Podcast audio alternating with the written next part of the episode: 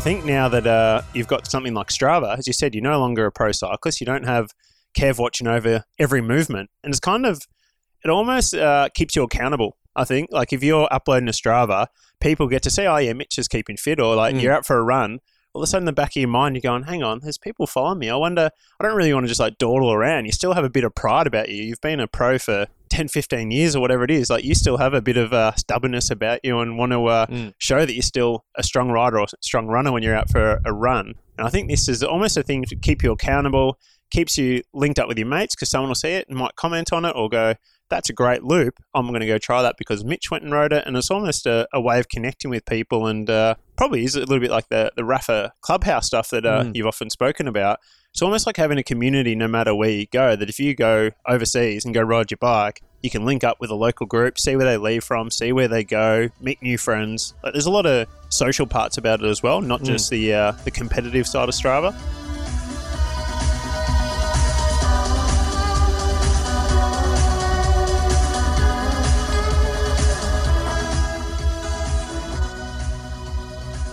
Well, that's a little snippet from last week's episode that I did talking about Strava.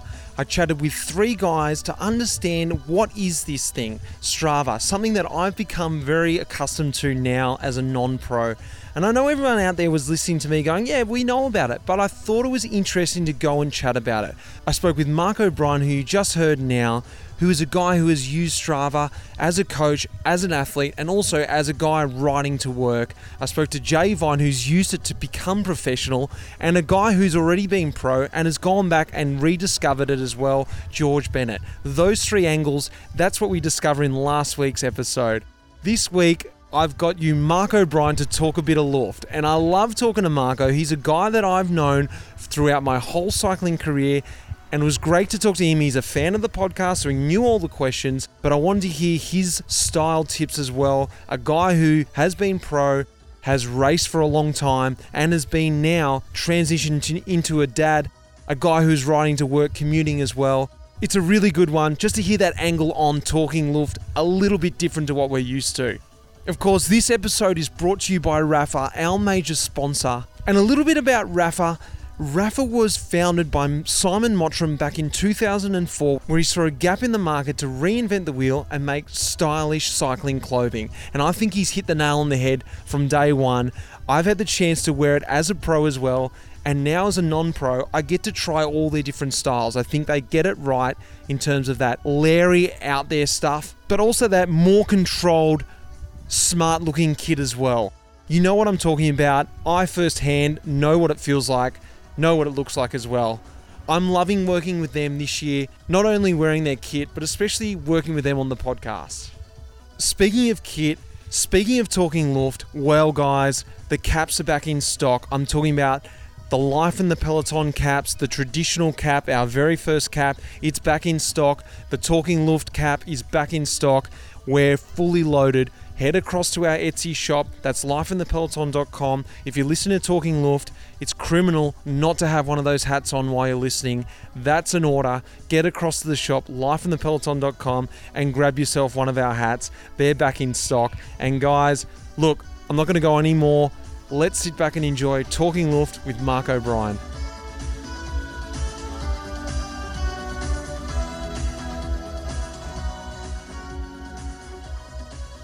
Welcome to Talking Luft. Before we even start, tell me about what we've just drunk.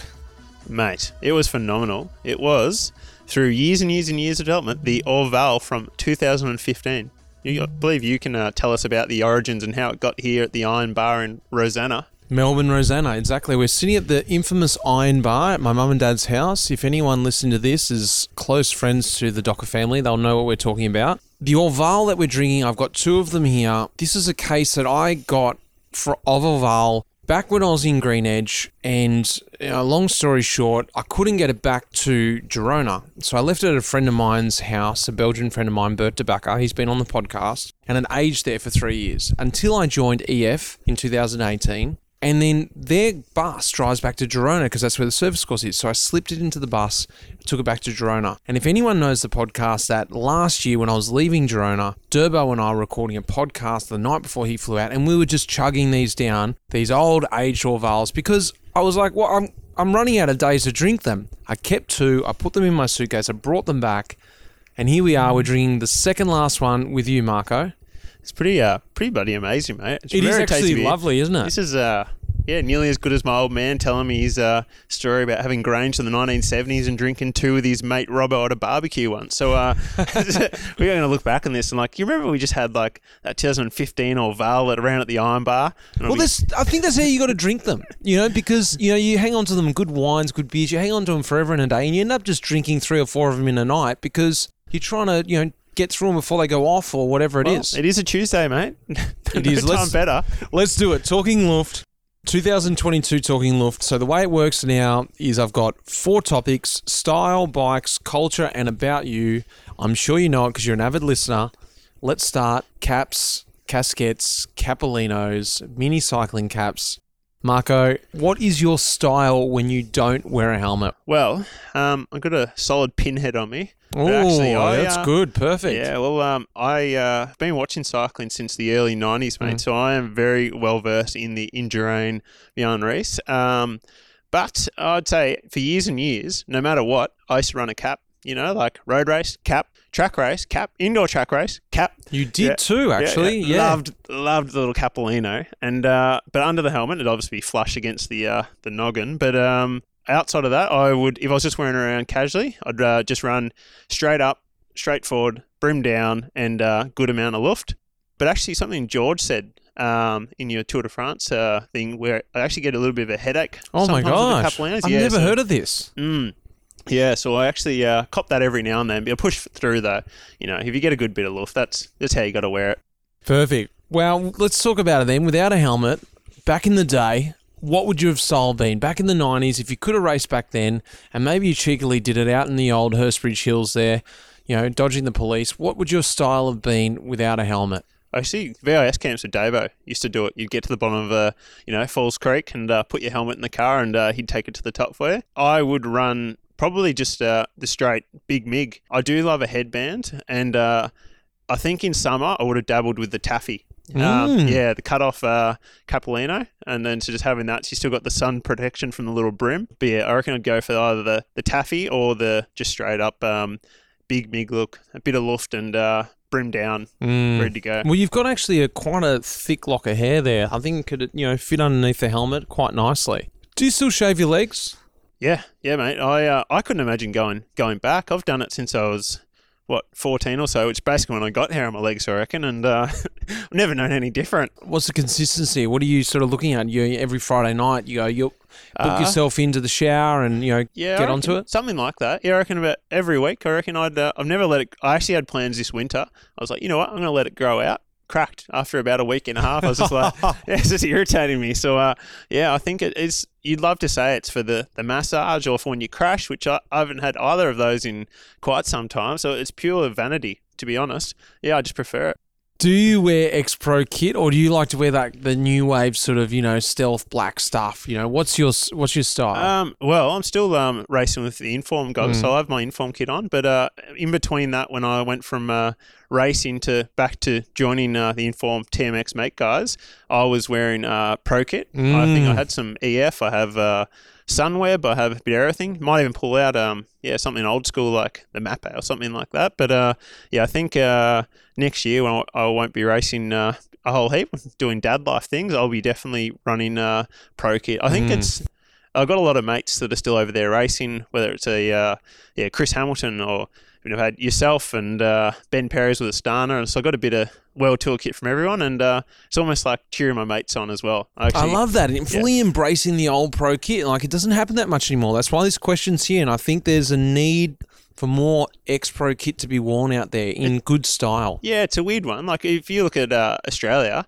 AFL, we uh, no one has ever gone out and made a custom AFL singlet. Mm. It's still your, your bombers and your pies and everything else. That everyone has their, their team they support. It just doesn't happen enough in cycling. I think you go through a phase that as a young kid, you uh, start out, you want all the pro kicks, you look up to them.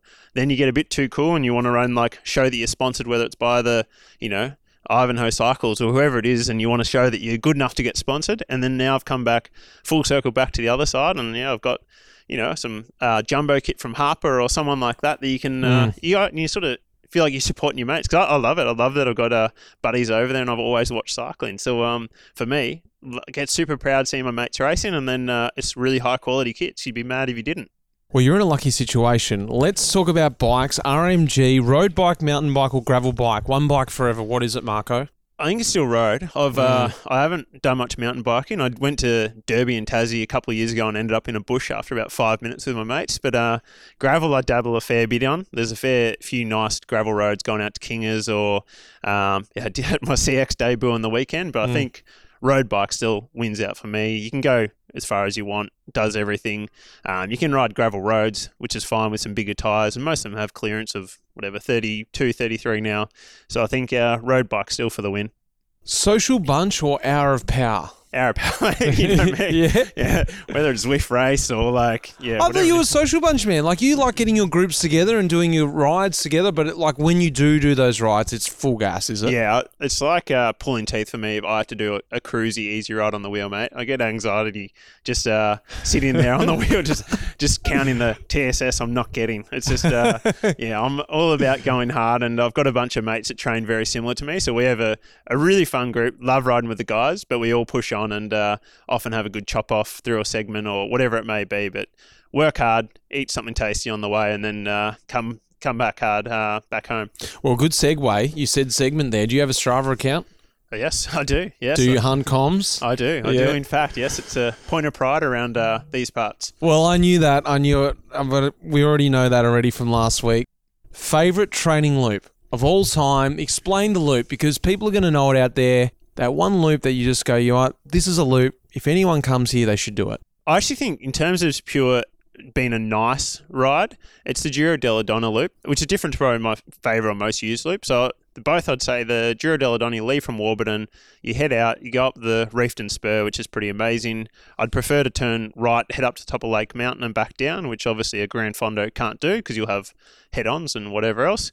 Um, you go back down into Marysville, along, go to Acheron Way, which takes you through a beautiful dirt road for about 15k, Mhm. and then up to the top of uh, Mount Donna Buang, which is a fantastic climb, really ferny and really nice. But um, And then descend back down to Warburton. yeah, back to Warby. How long is that loop? Uh, if you do the Lake Mountain extension, it's basically a five-hour loop. If you don't do Lake Mountain, uh, about 420 thereabouts. Yeah, Hmm. how many kilometers? I think yeah, it it's is. pretty tough loop, but Yeah. because it's so picturesque, you don't notice how tough it is, do you?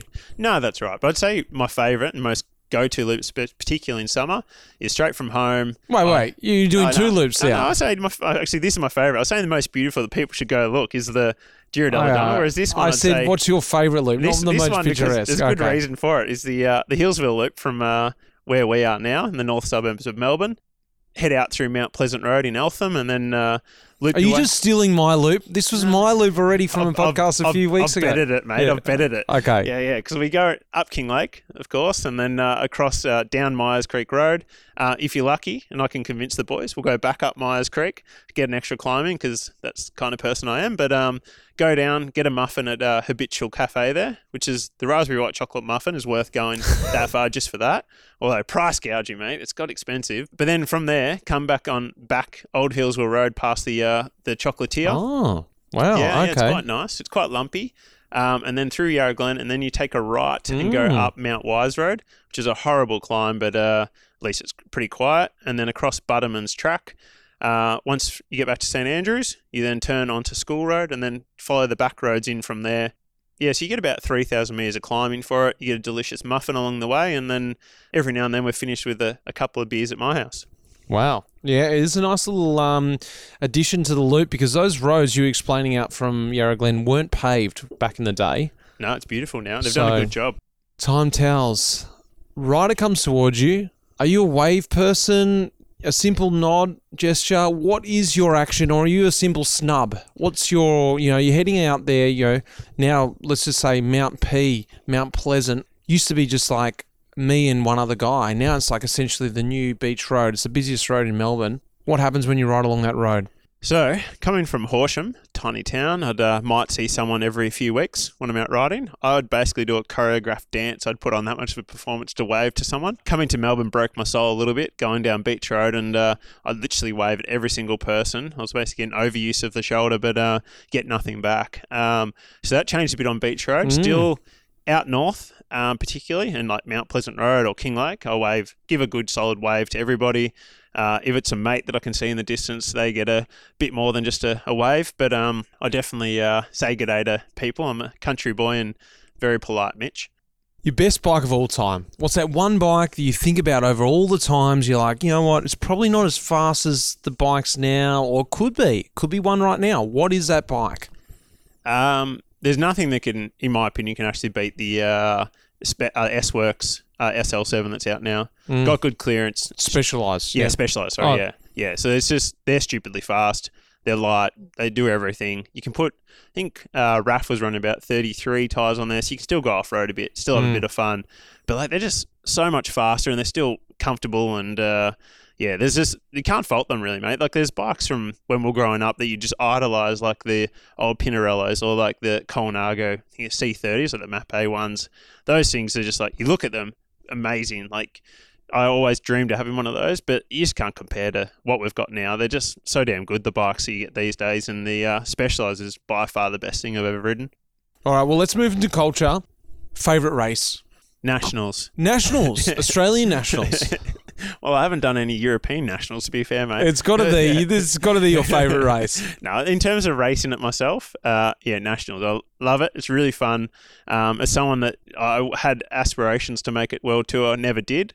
It's a chance for me to go and rub shoulders with guys that Mm. originally that I looked up to. Like you know, you had Robbie, Gerrans, Cadel, those guys there, and then it turned into guys like our age, our year, and now like I have younger guys that I'm still chummy Mm. with, and it's still fun to just to.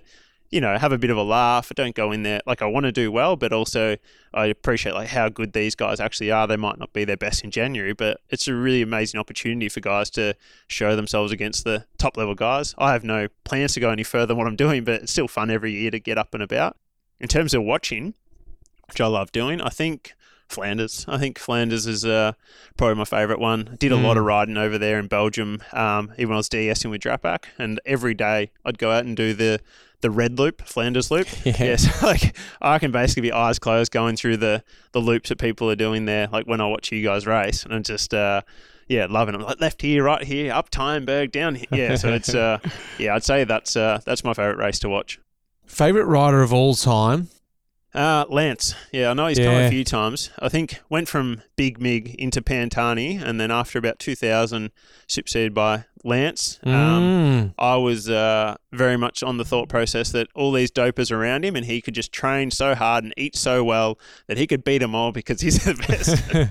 Obviously, no, that's not the case, but also like he was. Uh, yeah, they were doing the same thing at the time, and I think he was still harsh worker and just like I think got a lot of people interested. But then, yeah, so I'd, I'd say like of all time, I'd say it'd be Lance.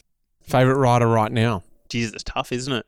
Like there's uh, that whole mix of Van der Poels, Van Aerts, Pogačar, all these sort of guys are just uh, so good to watch. And like what Van Aerts has done in the Tour de France as well, like it's a it's a really tough one. I'd probably still say Van der Poel. I love the unpredictability of the way he races. The funny thing is, I remember when uh, I was speaking to Heinrich Haussler, and he had a bit of a different opinion between Van der Poel and Van Aert. You know, it's like I thought, you know, Van Aert was the was the cool guy, you know, the really you know welcoming guy, but it was quite the opposite. So it's interesting that. Yeah. Well, I think Pogačar probably just won a whole heap of hearts the way he raced the tour. Like not being as on the same level, I guess, as Vingegaard, or he was, but also having to waste a lot more energy. So I think the way that he just kept fighting every day, it made it just like the most entertaining tour I've seen in so long.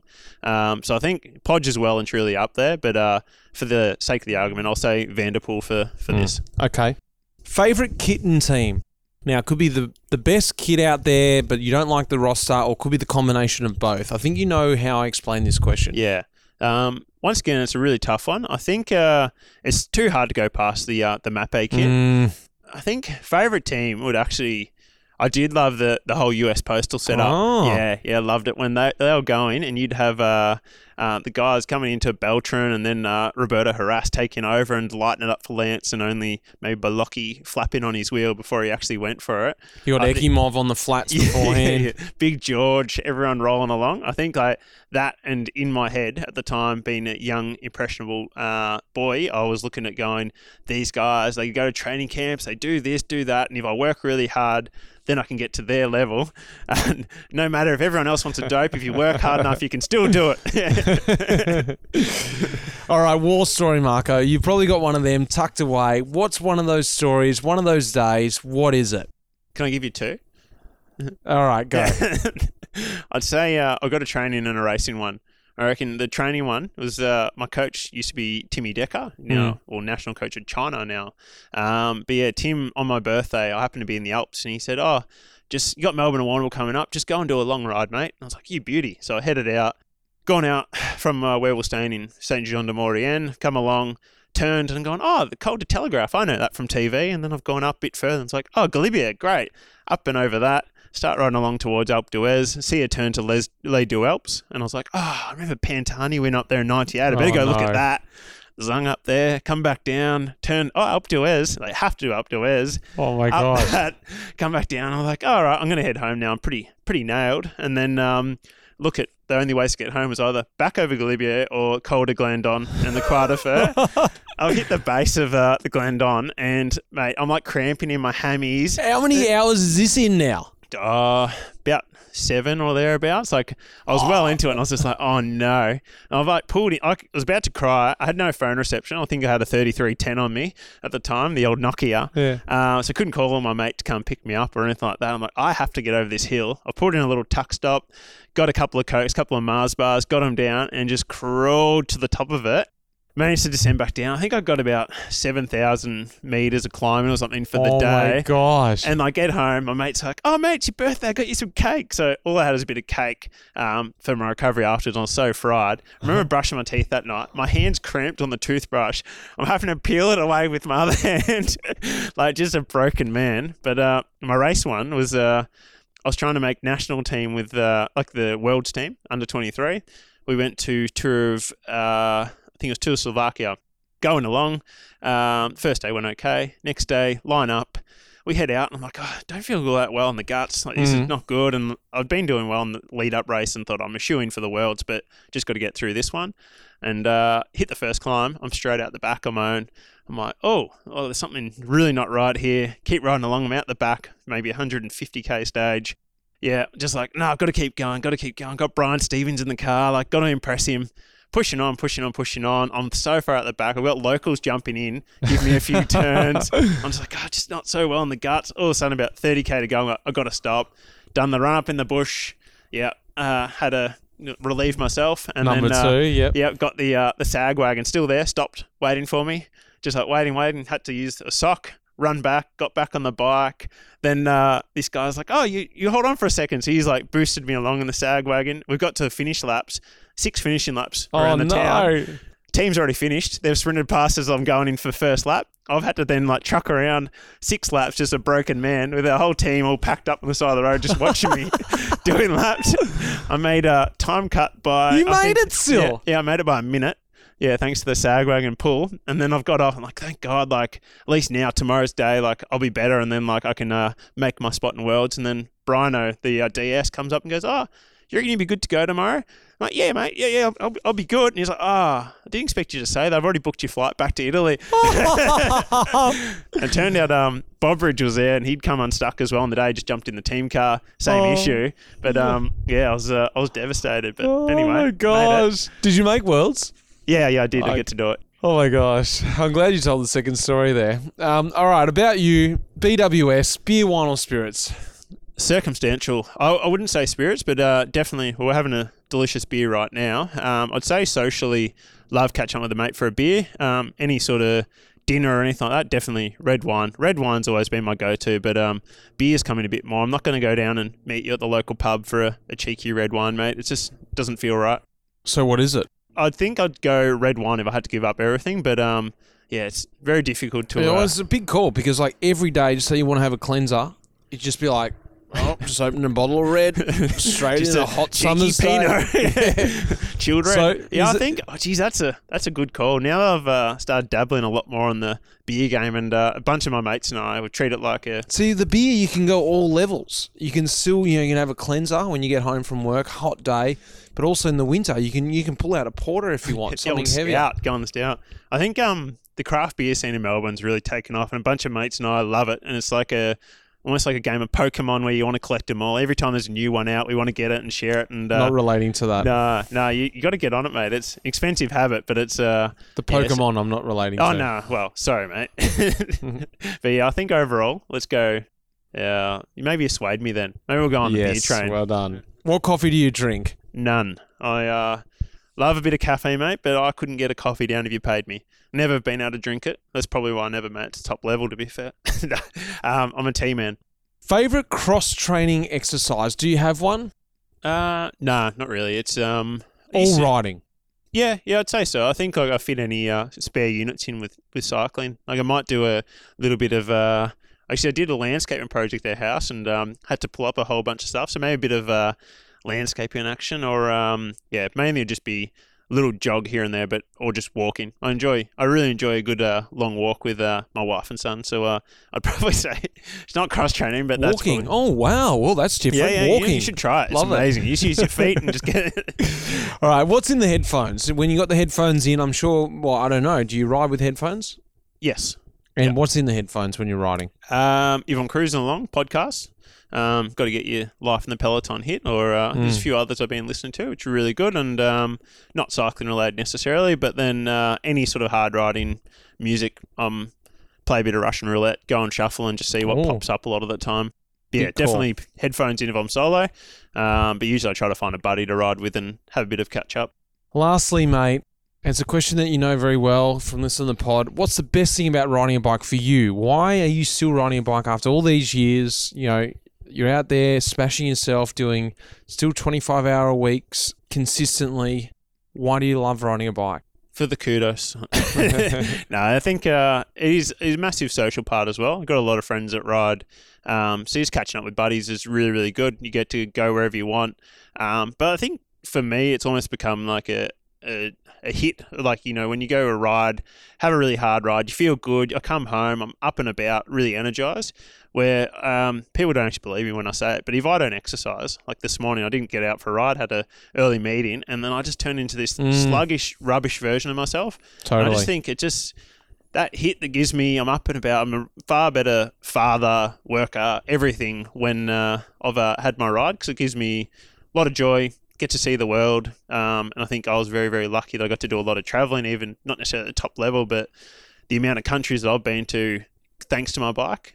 Yeah, it's just something I've always loved doing, and it's something Mm. you can do where I can ride with you when you're going and racing world tour. I can ride with my dad when he's trying to go Mm. ride with his buddies. Um, it's just one of those real equalizers that I don't think any other sport really has. You can't go and hit a uh, a ball with Roger Federer, but Mm. I can go and if I wanted to, I could go for a ride in Monaco with uh, and jump in. Mm. You're on the same training roads, um, and it's a really amazing sport like that. That it sort of I guess equalizes everyone. We're all Mm. out there together on the same roads. Just some do it a lot faster than others. Awesome, mate. Well, um, thanks for being on Talking Luft. Thanks for having me, mate. It's been, uh, been a long time, and I'm very excited for you to have me. Thank you.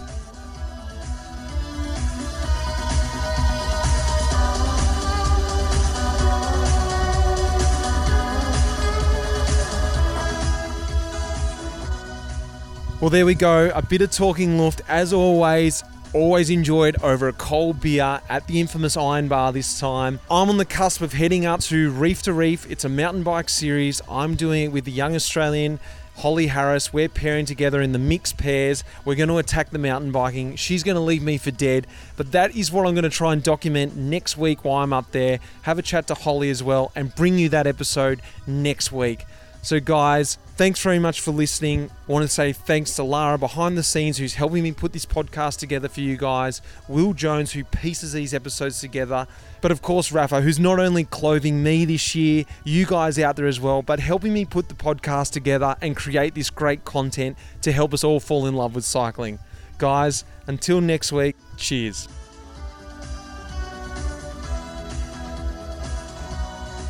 The music in this episode was composed by Pete Shelley. Cheers, mate.